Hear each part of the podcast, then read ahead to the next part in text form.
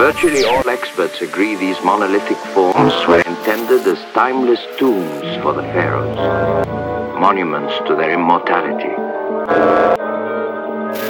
More than two million stones, some weighing 30 tons, had been cut and placed in geometric perfection in a building never matched in size until this century. The Eiffel Tower, the Empire State Building, the towers of Dubai, they all pale in comparison to the archaeology and the mystery of the Great Pyramid. But the question is who built the Great Pyramid? Who was its designer? Was it aliens? Was it giants? Here at the Soul Trap, we suggest that it may have been Enoch. Come with us on a brief but interesting journey as we discuss Enoch, the pyramid, and the coming of the Lord.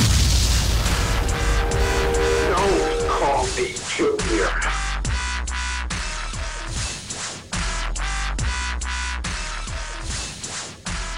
Could it be that two of the strangest characters in antiquity are actually united in architecture? Could it be that the mysterious architecture of the pyramid is somehow deeply related to the mysterious architect of Enoch? In one of the better books on the subject, a book called The Stargate Conspiracy, the author discusses how that the pyramid pushes and stretches the very fabric of our understanding of technology, history, and the intersection of both.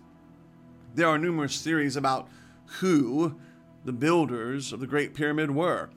One theory is that it was, in fact, the Egyptians, that somehow, with pulleys and possibly water and willpower and time, they were able to produce such technology and such a technologically advanced building, along with all of its technologically advanced measurements and all of its technologically advanced intricacies. Then there are those that believe that they were built by aliens. Aliens coming down and even directly or indirectly had a part in building the pyramid. We can also include giants into this. We know that giants, according to the book of Genesis, were here. Giants may have played a role in this ancient archaeology. But what if these three great pyramids, along with possibly even the Sphinx, were pre flood architecture that survived? If the pyramids were built before the flood, who indeed was the architect? Some believe that the architect was Enoch, and that just as Enoch will once again play a role in the end times, so likewise the pyramid may play a role in the end time. At least that's what David J. Jordan believes in a great little article that he wrote called Enoch Designed the Great Pyramid. Jordan writes The Great Pyramid at Giza was not designed by Pharaoh, but by Enoch, the man who quote unquote walked with God. Egyptian laborers were used, but the intelligence in the exact design came from the designer of the universe. And that's what was passed on to Enoch and Enoch passed on to the builders of the Great Pyramid. It was not a mere burial tomb for a dead Pharaoh, but was meant to show in stone the timeline of mankind until the second coming of the King of Kings. This is why it incorporates the dimensions of the earth, moon, and the template of life called the golden section. That is an interesting fact.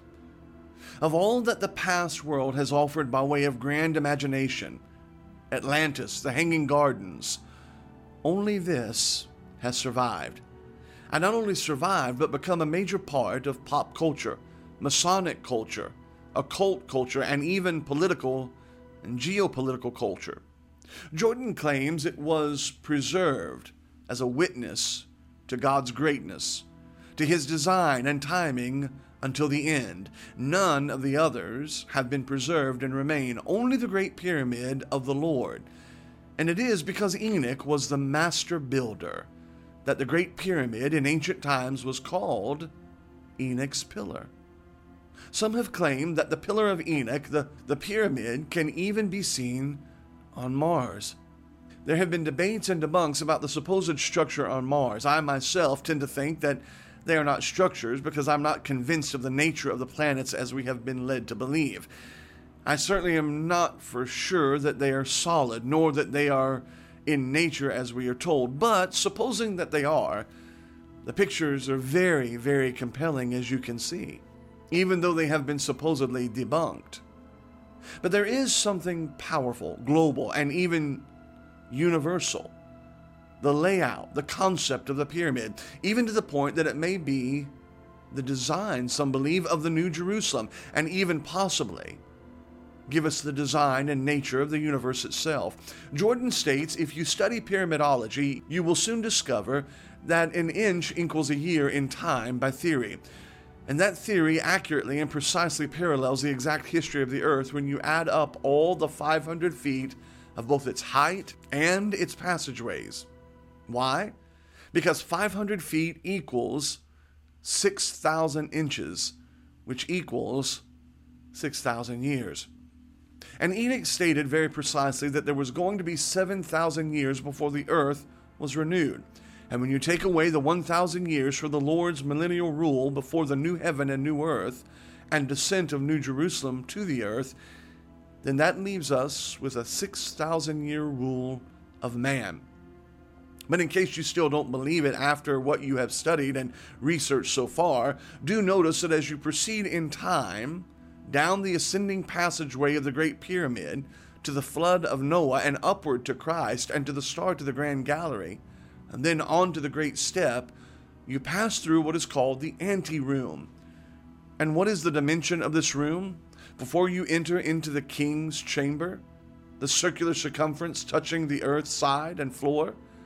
Well, it's 365.24 inches. 365 6.24 inches. And when you change this revolution in inches into time, you get 365 years, which is the exact length of Enoch's life while here on earth. And Enoch lived sixty and five years and begat Methuselah. And Enoch walked with God after he begat Methuselah three hundred years, and begat sons and daughters, and all the days of Enoch were three hundred sixty and five years.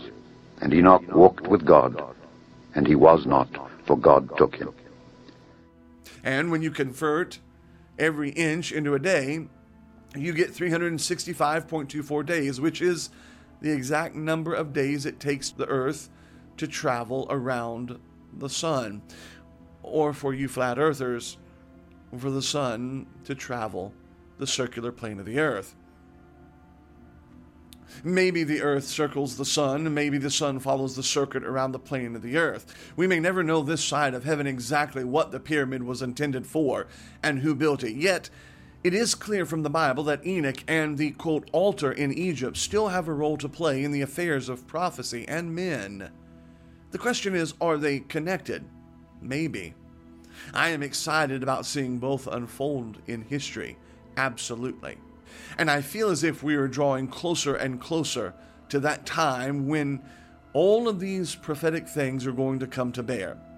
So, as you read the book The Stargate, or as you read the article by Dr. Jordan, or as you simply mull over the sites, the beautiful archaeology of the Great Pyramid, I ask you the question the pyramid and Enoch, is there a connection? The pyramid and the coming of the Lord, is there a connection? I tend to think so and I hope so.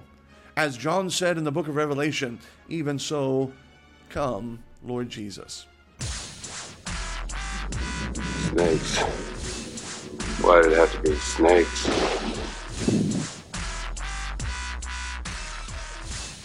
Britain! What? The Electric City!